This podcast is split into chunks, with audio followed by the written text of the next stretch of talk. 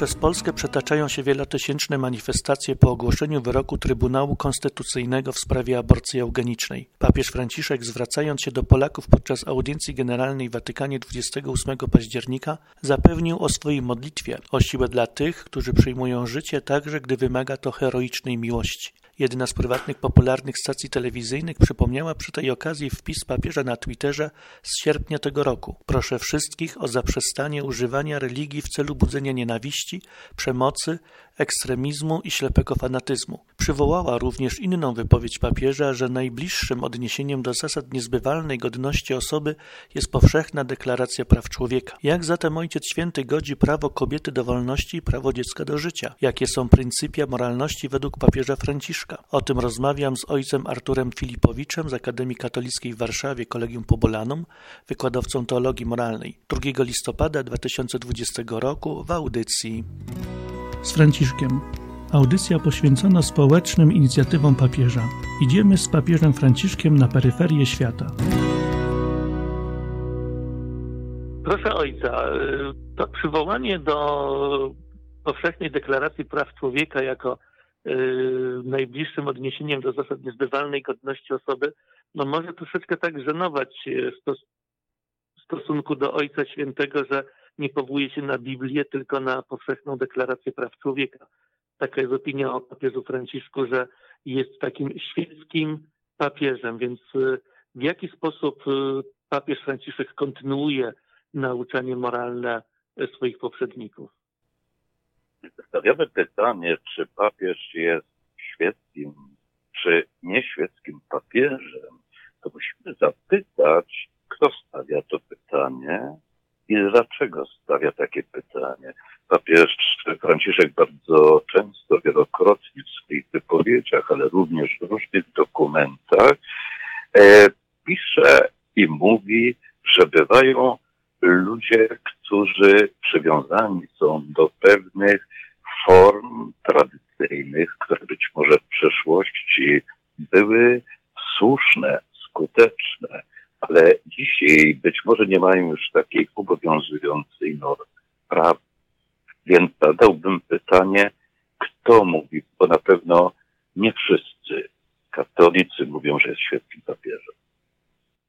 No tak, no ale to przecież było no, z nami sygnatariusze różnych listów, to są znamienite nazwiska, kardynał Raymond Burke, Brandmüller, kardynał Joseph Zen, no tutaj jeszcze inni biskupi czy kardynałowie podnosili takie głosy, że no, papież odchodzi od moralnego nauczania Kościoła.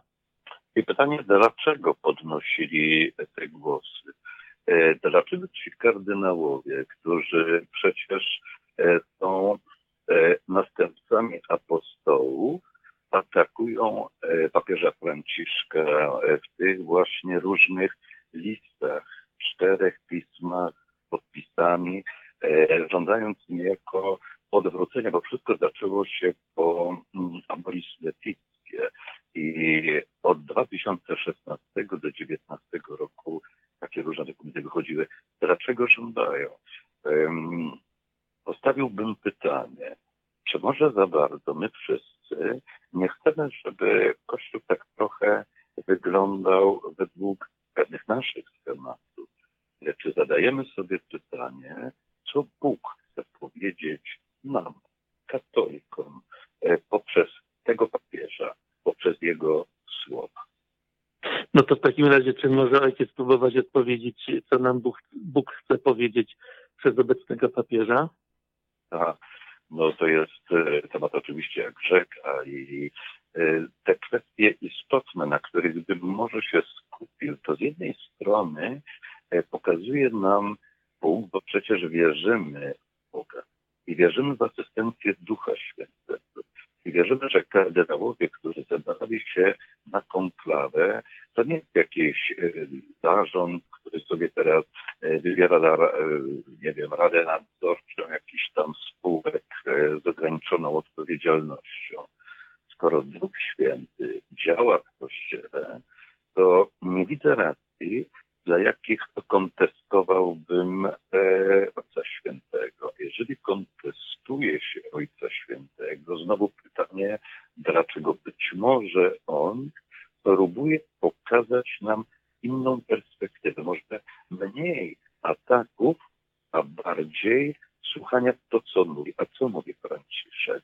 Być może m, za bardzo oddaliliśmy się jako Kościół, ten instytucjonalny, ale też jako Kościół, wspólnota od e, peryferii.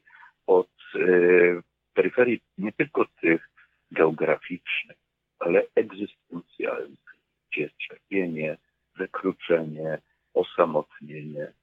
Być może za bardzo e, staramy się e, wszystkich niejako tak pod linijkę podciągnąć i oceniać w kategoriach czarno-białych. A Franciszek mówi nie, nie kategorie czarno-białe.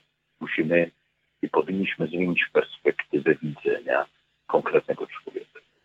No ale to nie wiem, czy tak no, ojciec ma świadomość, ale myślę, że dla innych to po prostu brzmi takim pewnym um, relatywizmem, że właśnie Ojciec Święty tutaj za bardzo popada w relatywizm. Zawsze będą takie głosy i znowu jeszcze raz pytam, kto tak uważa?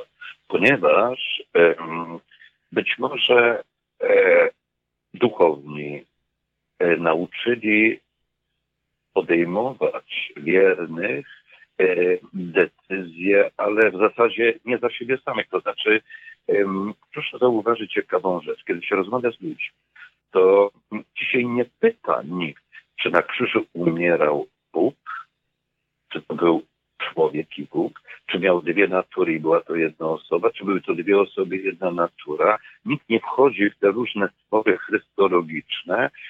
E, natomiast ludzie pytają, przychodzą do duszpasterza, do katechetki, e, proszę księdza, proszę pani, proszę siostry, czy to jest grzech, czy nie, co mam zrobić? I to mówi duszpasterz zazwyczaj, katecheta, katechetka, od razu biegnie z gotowymi recenzjami, z gotowymi receptami. Tak, to jest grzech, nie, to nie jest grzech. A Franciszek mówi, spróbujmy e, ludziom pokazać perspektywę. Niech sami w sumieniu, e, oświetleni łaską Boga, dokonają wyboru. Nie podejmujmy decyzji, nie zastępujmy ludzkich słów. No ale to w takim... W takim razie jak powinniśmy, no bo tak jak nie zastępować ludzkich sumień, no to yy, na czym ma polegać w takim razie no, podejmowanie, no bo musimy podjąć ostateczną podjąć decyzję, czy, czy coś jest dobrego, czy coś jest złego. Formacja sumienia. Formacja sumienia. To znaczy e, nie wymagajmy od razu od człowieka, że będzie e, takim stuprocentowym świętym. Życie jest procesem dynamicznym, który się rozwija. E, Franciszek sugeruje nam na przykład e, pewną logikę małych kroków. E, nawet jeżeli jesteś w trudnej sytuacji, problematycznej, nie chciej od razu tak na sto procent e, zmienić wszystkiego, bo to się nie da. Bo to psychologicznie i moralnie jest nieprawdziwe. Spróbuj choć jeden krok. Jeżeli robisz, nie wiem, coś złego, to co byłoby, gdybyś w ogóle nie robił. Ale jeżeli nie możesz tego w jakikolwiek sposób opanować, chociaż zmniejsz ilość tego poza moralnictwa. Mhm. No właśnie, bo papież... Ja, czy ja, mhm. czy ja się przekonuję, ale y, ja tu nie jestem od przekonywania, tylko ja y, staram się, bo na mnie wielki wpływ wywarł Franciszek na, e, oczywiście jestem jezuitą, to prawda, ale m, na kwestię formowania własnego sumienia. Mam z jednej strony e, tradycję ogromną, e, prawie dwutysiącletnią. E, mamy nauczanie Kościoła, ponieważ interpretowanie Biblii e, e, chociażby zawsze odbywa się w Kościele, a nie pod Kościołem. Mamy wypowiedzi e, papieży, mamy orzeczenia dogmatyczne, mamy moralne. Mówiłem o tym, że następuje e, rozdzielenie swego rodzaju wiary od moralności. Ludzi może mniej zajmuje, ile natur miał Jezus, ale czy to, co robi, jest grzechem. Natomiast oddzielenie wiary, czyli fides, od mores jest bardzo niebezpieczne, dlatego że moralność jest konsekwencją mojej wiary, bo czymże jest moralność? Jest to moje postępowanie jako człowieka wierzącego, który uwierzył Chrystusowi, który uwierzył w Chrystusa i stara się teraz tę wiarę ubierać w swoim myśleniu, mówieniu, postępowaniu. Natomiast jeżeli odepchniemy moralność, mores od wiary, to wchodzimy w moralizowanie. Wolno, nie wolno, nie można. No a jak to się objawia w takich konkretnych y, decyzjach i, i wypowiedziach papieża Franciszka? W jaki sposób on nam pokazuje, te, że powinniśmy te, te, tą drogą e, iść? No, na przykład mamy chociażby kwestię um, um, dyskutowaną. Um, jest i wiele tych problemów. Trudno mówić abstrakcyjnie. Franciszek bardzo unika takiego abstrakcyjnego myślenia, ponieważ my jesteśmy generalnie przyzwyczajeni do formułowania takich norm, bardzo ogólnych, może i prawidłowych. Ale teraz, jak te normy zastosować w konkrecie życia? A tu jest problem, bo przecież człowiek jest zawsze umiejscowiony w konkretnym kontekście. W kontekście historycznym, w kontekście kulturowym, żyje tu i teraz i ma podjąć decyzję. I w zasadzie to, czego być może brakuje, na co zwraca Franciszek, powinniśmy e, razem wszyscy, ale duchowni, kapłani, chrześcijanie, e, troszczyć się o siebie i towarzyszyć sobie w rozeznaniu. To jest ulubione słowo Franciszka, rozeznawać. Ale rozeznanie to nie jest rozeznawanie pomiędzy dobrem i złem, bo zresztą Franciszek nie wyklucza nigdy siebie z grona jezuitów, tam zresztą o tym wielokrotnie mówił. Rozeznajemy między dobrem a większym dobrem. I kiedy pytam jak ksiądz o te krytyczne słowa pod adresem Franciszka, to przychodzi mi na myśl um, chociażby Ignacy Loyola, to przecież założyciel jezuitów, którego e, członkiem zakonu jest e, Franciszek, um, który żył w niełatwych czasach, może nawet jeszcze gorszych niż obecnie, ponieważ za jego życia Ignacego było jedenastu papieży. E, papieże byli renesansowi tamtych czasów. No, jedni mieli metresy, handlowali e, godnościami. Pojawiły się również problemy doktrynalne. E, powstaje mm, grupa skupiona wokół Marcina Lutra, potem Henryk ósmy, pojawia się Kalwin.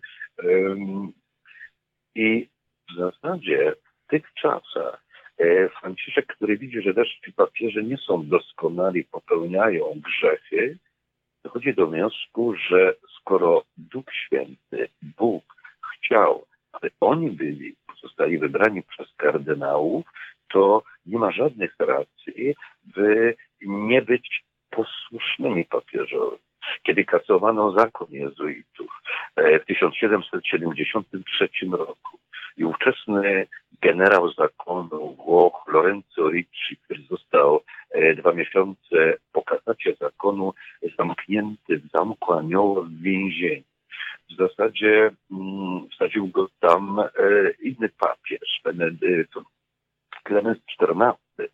E, I um, Lorenzo Ricci nie buntował się. E, na kilka dni przed śmiercią napisał tylko krótki testament, w którym stwierdził, że myśli umysłu i uczucia serca są znane tylko Bogu. No tak, no ale to troszeczkę jakby tutaj ojciec no, daje jednak argumenty właśnie dla tych, którzy właśnie kardynałów i, i, i biskupów, którzy podnoszą głosy krytyczne wobec papieża, którzy właśnie mają takie poczucie, że oni tutaj bronią tej ortodoksji Kościoła, że nie pozwalają, że, że ja, mimo papieża wiara, prawdziwa wiara potrafi przetrwać.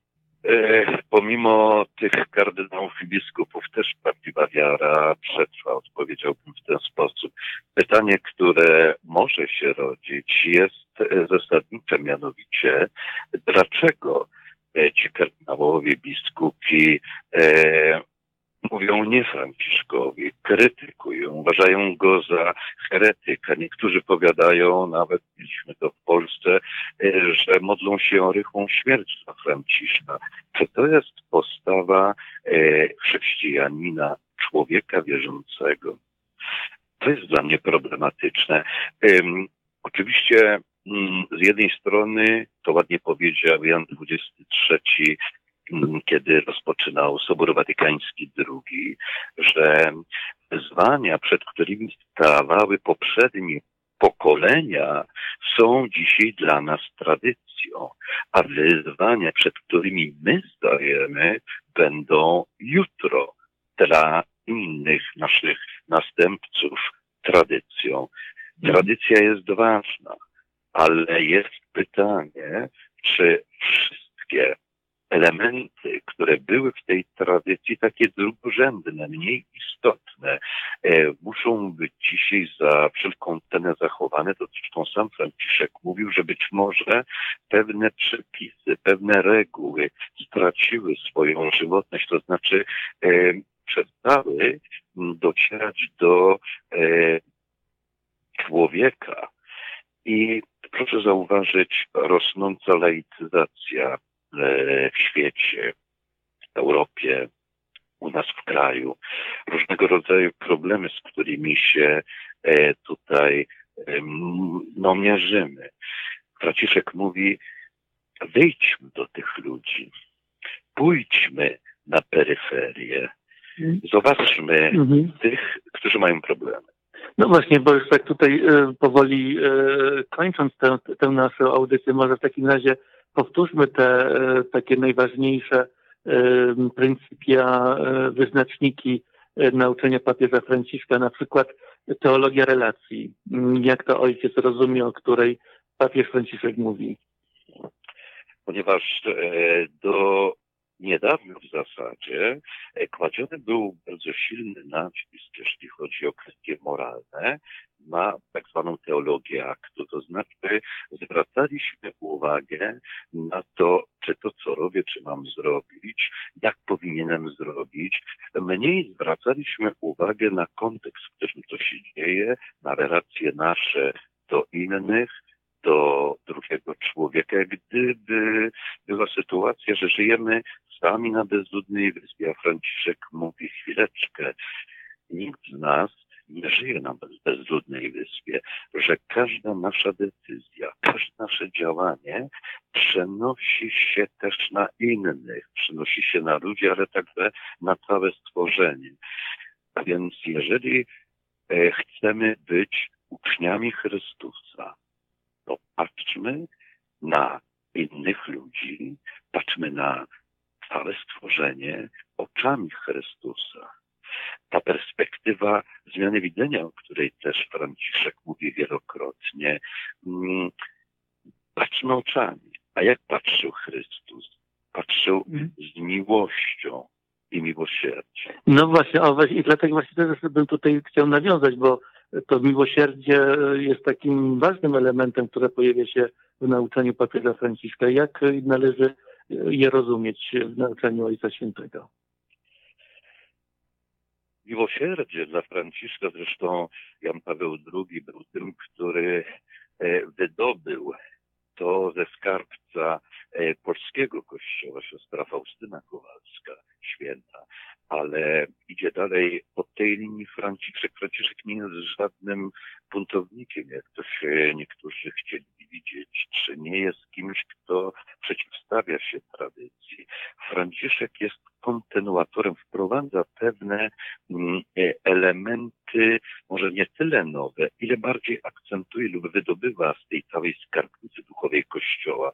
I dla Franciszka e, sprawiedliwość tak naprawdę to jest miłosierdzie, że Bóg, który jest Bogiem sprawiedliwym, jest Bogiem miłosiernym, miłosierdzie, czyli miseris cor dare, dać w serce potrzebującym. Dobrze, i jeszcze taki trzeci element, wydaje mi się istotny, nauczania papieża z kwestii moralnej.